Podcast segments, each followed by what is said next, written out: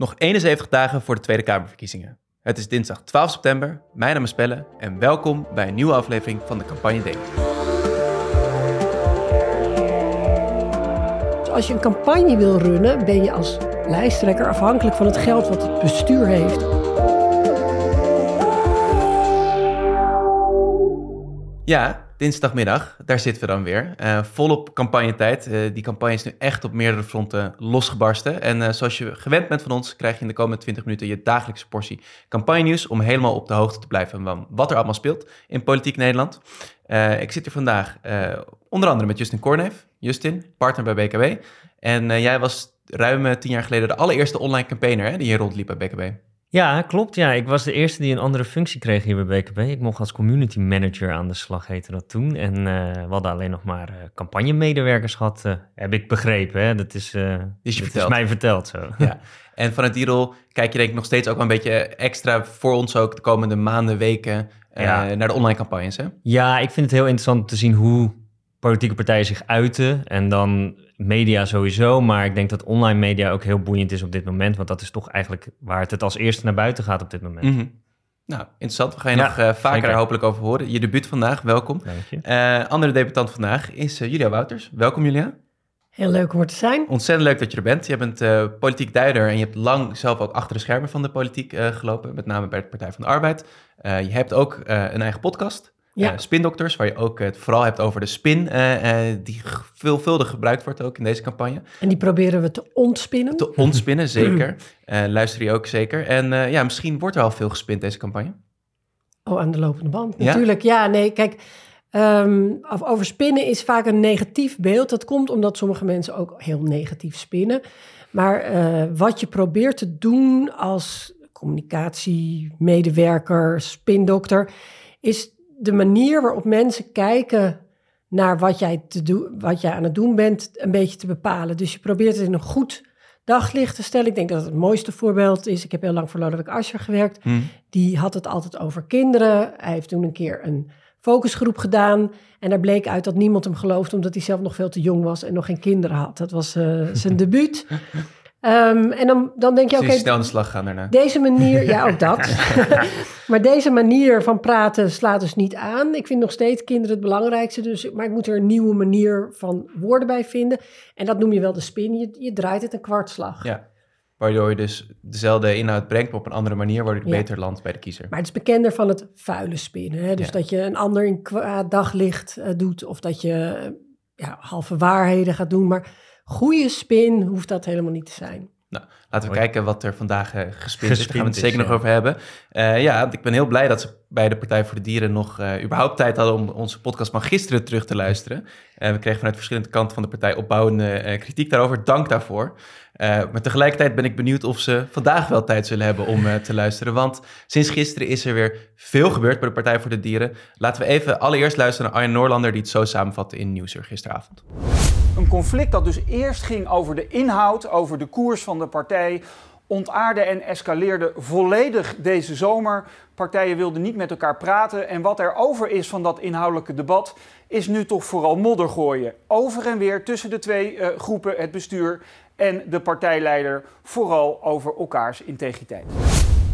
Ja, een inhoudelijk uh, conflict dat al langer sluimerde, uh, leerden we gisteren in het nieuws, uh, is eigenlijk tot ontbranding gekomen en een soort van machtsstrijd geworden tussen de politiek leider van de partij, Esther Ouwehans, en het bestuur van de Partij voor de Dieren.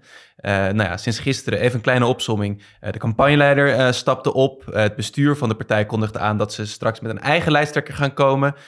Esther Ouwehand heeft toegezegd dat ze wel naar college tour gaat deze week. Um, er kwam een intern uh, document uh, naar boven waarin een medewerker van Ouwehand speculeert uh, in een eerder stadium over stappen nemen richting het bestuur.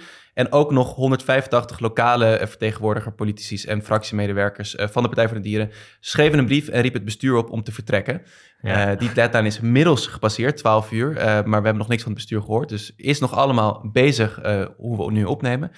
Ja, hoe, hoe kijk jij als spindokter naar, Julia?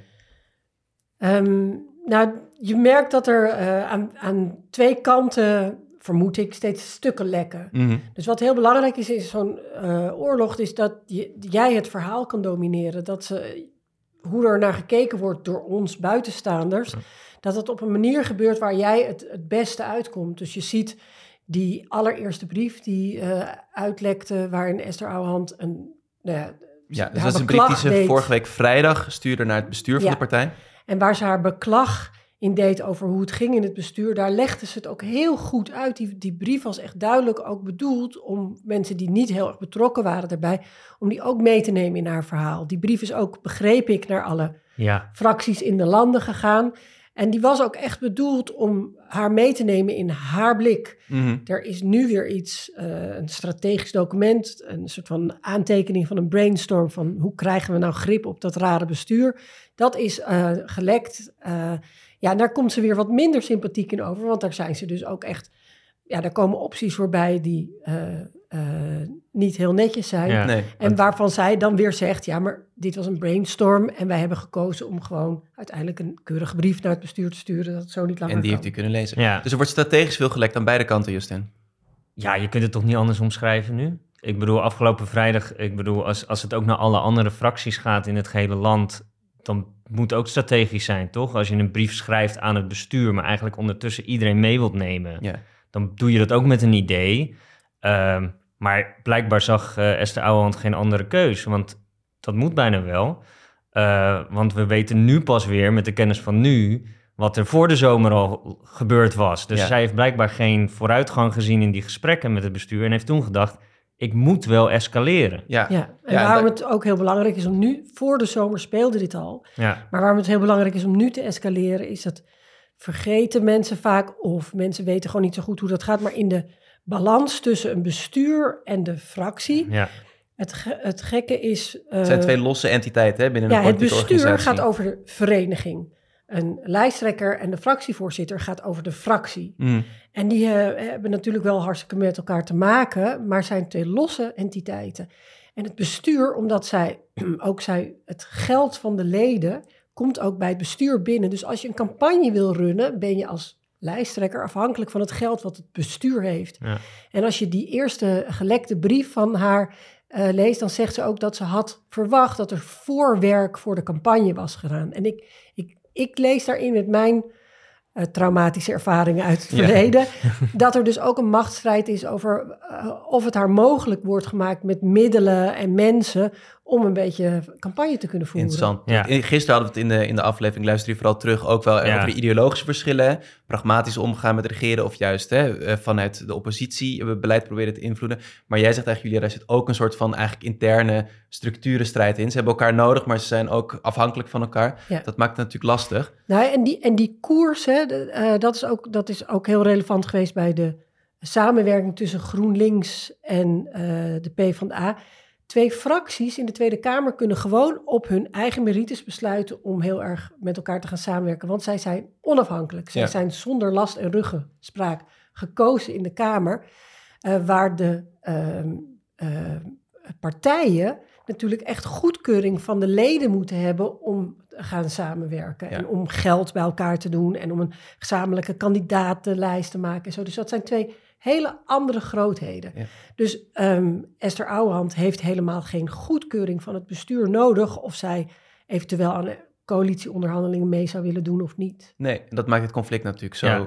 complex ook. Ja. Als we even vooruitblikken, want er gaat zeker nog veel gebeuren deze week. Dat college door interview wordt Ja. volgens mij morgen opgenomen. zondag kan- uitgezonden. Zondag uitgezonden. Je kan nog kaartjes krijgen volgens mij voor het college. Ja, het planhuis zat er gelijk bovenop. Ja? Die zijn gelijk, hé, hey, er zijn nog kaarten, Die jongens, dat je mag erbij komt. zijn. Maar als we even vooruitblikken, Justin. Ja. Hoe, hoe gaat dit aflopen, denk je? Nou ja, volgens mij stelden wij gisteren de vraag, eh, wat betekent dit voor de campagne volgens mij? Mhm. Nou, toen dacht ik wel, ja, hier kun je niet campagne tegen opvoeren, toch? Ik bedoel, in deze fase is het afwachten hoe, hoe het gaat, hoe, wat er nog meer gaat gebeuren Zeker. en hoe, hoe die hele strijd gaat uit. Maar meer algemeen kan dit niet goed zijn voor de campagne voor Nee. de Partij voor de Dieren, toch? Nee, ja, ik zie, ik zie hier eigenlijk alleen maar verliezers aan beide kanten. Want als zij het niet wordt, dan eh, verlies je een heel groot deel van de achterban. Want dat zag je ook in die brandbrief vanochtend. Dat is echt een groot deel. Ja, die haar steunt. Die dus haar heeft ook dat steunen. kiezerspotentieel, denk ik, vergroot Ja. van de partij.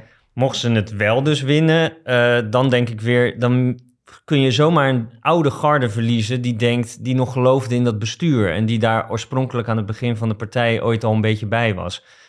Either way, het is, je staat heel erg achter al. Ja. Ben je het Ja, eens, en- Julia? Ja, en want, want ehm, het is niet zo dat Esther Ouwehand nu nog haar eigen partij kan beginnen. Nee, maar de die deadline is zittende, al verstroken. de zittende fractie in de provincie of in de gemeenteraad kunnen zich wel afsplitsen van de partij. Dus die kunnen zonder de partij doorgaan als fractie. Weer omdat ze gekozen zijn zonder last en rugspraak. Dus dat kan gebeuren.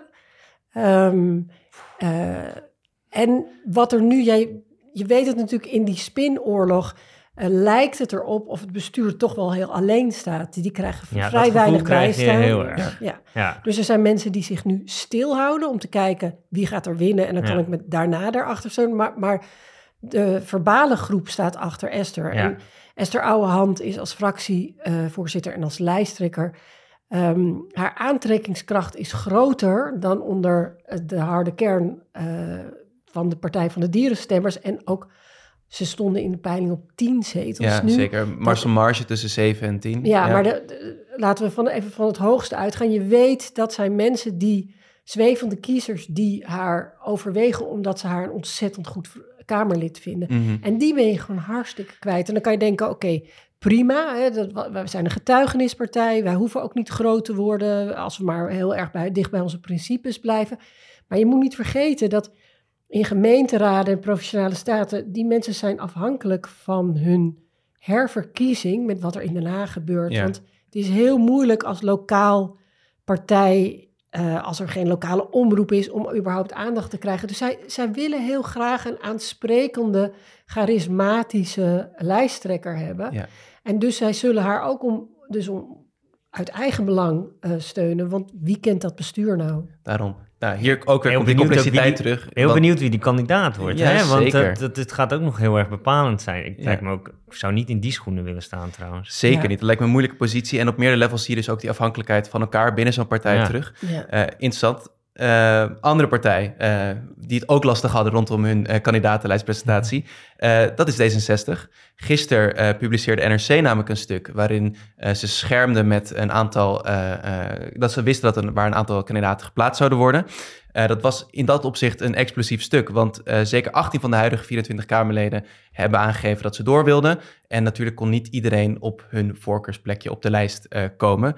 Dus dat werd gelijk Ja. al hommeles. En daar citeerde NRC dan ook gretig naar een uithuilsessie op Zoom. Partijleden die ontevreden waren over de positie waar ze terecht kwamen. Ja, Julia, dat is toch ook wel gewoon slecht gemanaged op een bepaalde manier. Als je kijkt naar de peilingen, D66 doet- staat er niet al te goed voor. Het gaat in ieder geval nooit zo goed worden als tijdens de afgelopen verkiezingen. Dan weet je toch ook wel als partij en als Kamerlid dat, dat niet iedereen tevreden kan zijn. Of hebben ze het wel goed gemanaged? Nou, ik denk dat we, omdat ik een optimistisch mens ben, ik denk dat het eerst leuk is om even bij iets heel vrolijks hier aan te staan. Als 18 van de 24 door wilden, dan valt het nog wel mee met hoe vreselijk het is om Kamerlid te zijn in deze tijd. Ja, hè? We hebben ja. al die eh larmoyante afscheidsbrieven gezien, maar er zijn dus nog steeds heel veel mensen die ontzettend graag willen. Dat is voor de Hartstikke gezondheid mooi. van de Maar voor democratie. deze D66 een probleem. Ja, en ehm, eh, jij zegt, eh, hebben ze het goed gemanaged? Eh, dit valt niet goed te managen. Dus ehm, ik denk dat eigenlijk iedereen die opnieuw gesolliciteerd had op die lijst, wist dat de kans groot was dat het een bloedbad, een slagpartij werd, maar dat ze allemaal van zichzelf hadden gedacht, maar ik sta natuurlijk echt Ja, wel bij die top 10. Ik doe het goed. En dus dan komt die lijst en dan zijn er mensen die staan niet waar ze zichzelf eh, hadden gedacht. Mhm. En die zijn daar boos over. Die gaan dan lekken. Er is die uithaalsessie op Zoom geweest. Rob Jette heeft persoonlijk mensen gebeld. Ja, dat is wat je doet. Ja. Dus je, je, het enige manier om dit eh, eh, te voorkomen... is dat iedereen gewoon weer precies dezelfde plek op de lijst krijgt als vorige keer. En dat is onmogelijk natuurlijk. Nee, dat, kan wel, ja. maar als je tegelijkertijd ook wilt dat er wat vernieuwing is... dat je denkt, oké, juist als we een eh, kleinere fractie hebben... dan, dan zijn andere eh, vaardigheden eh, belangrijk. Dan moeten we toch echt... We hebben twee mannen op één en twee. Ja, als je wil dat Jan Paternotte weer de fractievoorzitter eh, wordt... dan kan je niet het risico lopen dat hij op vijf staat en er net buiten valt. Kijk, je je Ja. moet aan veel meer dingen denken... en dan wil je ook nog eh, als partij mooi door het land zitten. Ja, dus er spelen meerdere factoren daar. ja. En wat, wat wel interessant is, is dat ze vandaag wel hè, Justin nadrukkelijk de regie terugpakken. Ja. Want gisteren lekte dit stuk uit. En ze zouden eigenlijk woensdag dan de kandidatenlijst presenteren. Maar daar hebben ze wel een stokje voor gestoken. En zijn vandaag al met die lijst gekomen. Ja, maar dat is natuurlijk ook wel grappig, want NRC die, eh, nou, die komt met zo'n explosief stuk, zo noem jij het dan. Maar in die zin zaten ze natuurlijk op verschillende vlakken wel naast. Ja, zeker. Dus er was de wet daar, het was vooral geruchten invullen. Eh, Dagmar Oudshoorn werd opeens op plek 6 geplaatst volgens mij. Terwijl zij gelijk op Twitter zelf zei... Ik, ben helemaal, ik zit niet eens bij een Nee, politieke partij. gelijk. Zij is onafhankelijk burgemeester. Hè? Dus zij vindt het ook heel belangrijk Oh ja, om zij nog wilde het even natuurlijk nog even extra zeggen, benadrukken. Ik hoor helemaal niet bij Nee, D66. precies. Fake news eh, riep ze gelijk. Ehm, Felix Klos werd op een andere plek gezet. Staat blijkbaar op plek 15 als ik me even zo is- uit mijn hoofd zeg. Hij is eh, woordvoerder voor de partij. Ja. En in het stuk van NRC staat... de lijst komt op woensdagochtend.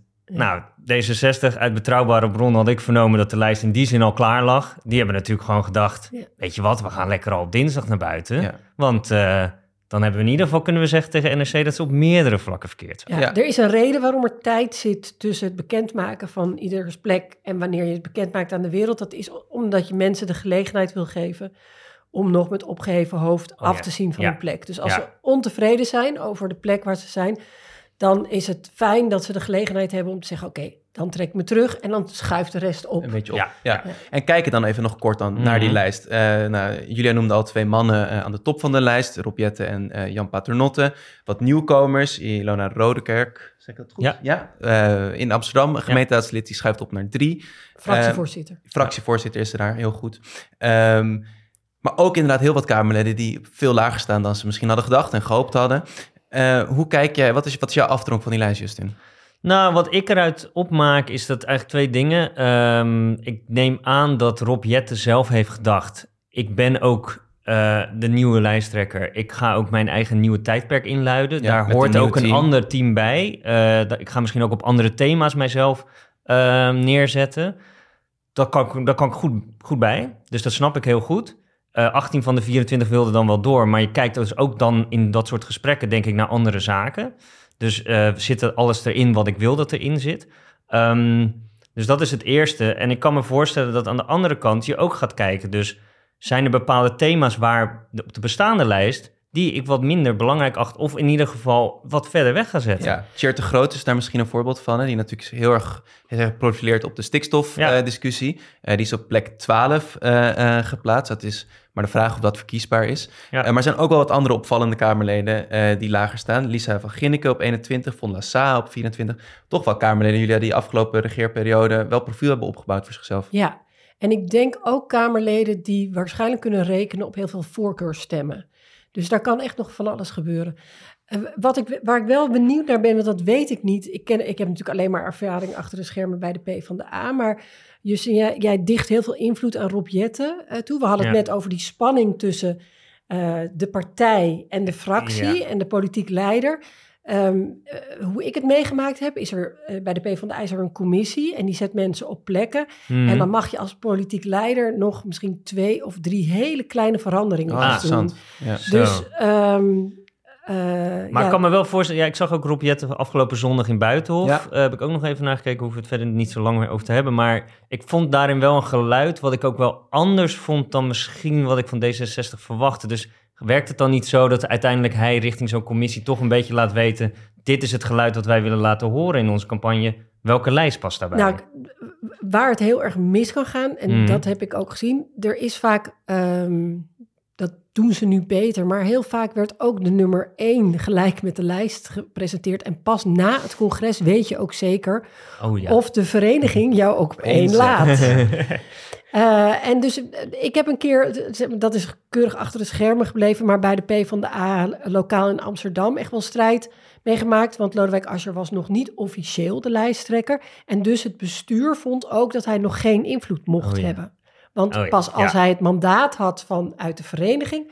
En Ja, dus de precies. leden dan, en dat was natuurlijk absoluut onwerkbaar. Dat is heel erg volgens de statuten. Ja. Maar dat werkt niet. Dus Nee. ik kan me voorstellen dat inmiddels dat soort dingen... Hebben we het toch weer over statuut? Hebben we het Ja. toch weer over Nee, dat hele spel Ja. kan nog loskomen. Al die Ja.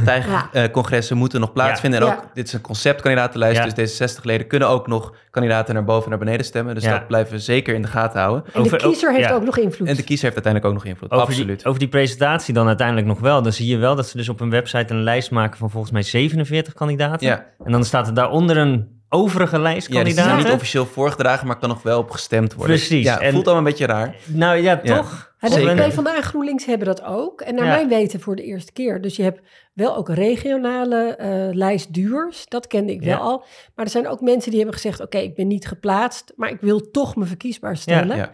En die dus op persoonlijke titel Ja. op die lijst staan. En als ze... Die kans is natuurlijk klein, maar wie weet, eh, wie weet komen know. ze alsnog op die lijst Ja. terecht. Misschien nog even dan Ja. op een positieve noot eindigen met betrekking tot kandidatenlijsten. Want er was ook een partij die eh, zonder gedoe die lijst wist te presenteren gisteren, de ChristenUnie. En eh, ja, dat, dat ging er een stukje gemoedelijker aan toe. Mirjam Zeker. Bikker natuurlijk op één, eh, Pieter Grimwis op twee, Don Seder op drie. Vervolgens twee regionale wethouders uit Harderwijk en Delft. En daarna nog Nico Drost op zes en Stineke van der Graaf op negen. Twee Kamerleden die op lagere plekken zijn gekomen.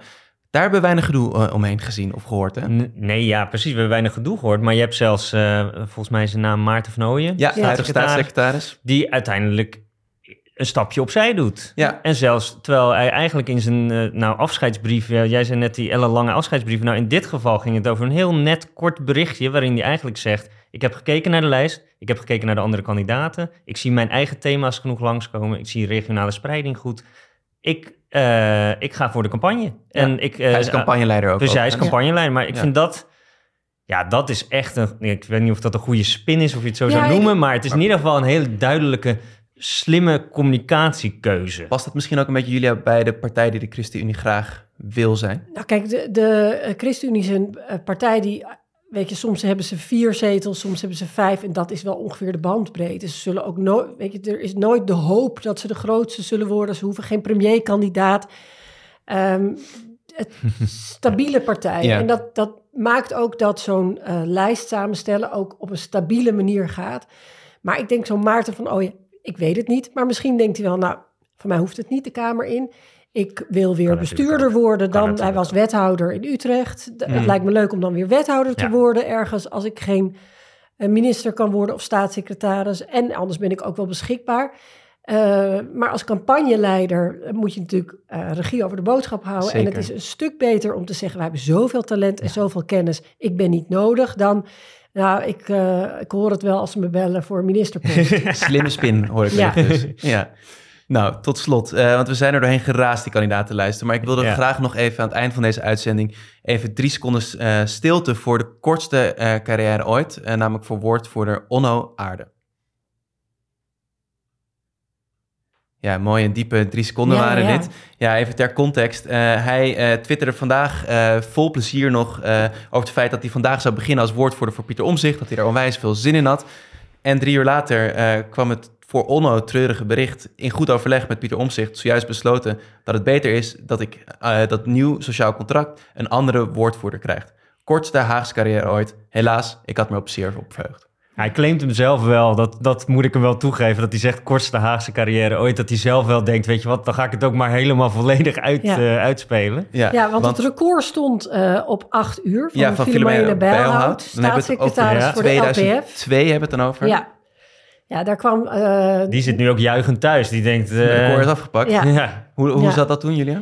Nou, zij had gezegd dat er van, absoluut geen foto's van haar waren samen met eh Bouterse, Ja. Een kandidaat van Surinaamse afkomst. En eh, nog eh, de avond na de Bordes-foto Foto's waren genomen, ja. kwam Nina Jurna met een foto op de prop. Waarin ze in een militieuniform stond en ze moest aftreden. Ja. Nou, dat, dat record is nu gebroken door Onno. Eh, we wensen hem veel sterkte eh, vanaf deze plek. En we hopen dat jullie morgen weer luisteren. Dit was de Campagne Daily voor vandaag. Eh, like, deel en abonneer graag. En dan eh, zijn we morgen weer bij je terug.